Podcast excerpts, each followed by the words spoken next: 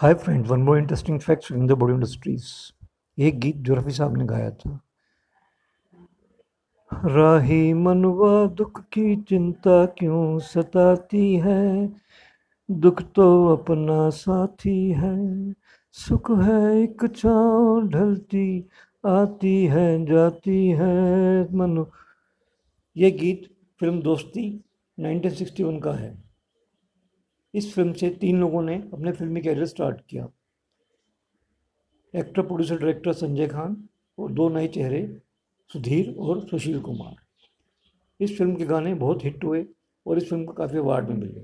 क्या आप जानते हैं? Thank you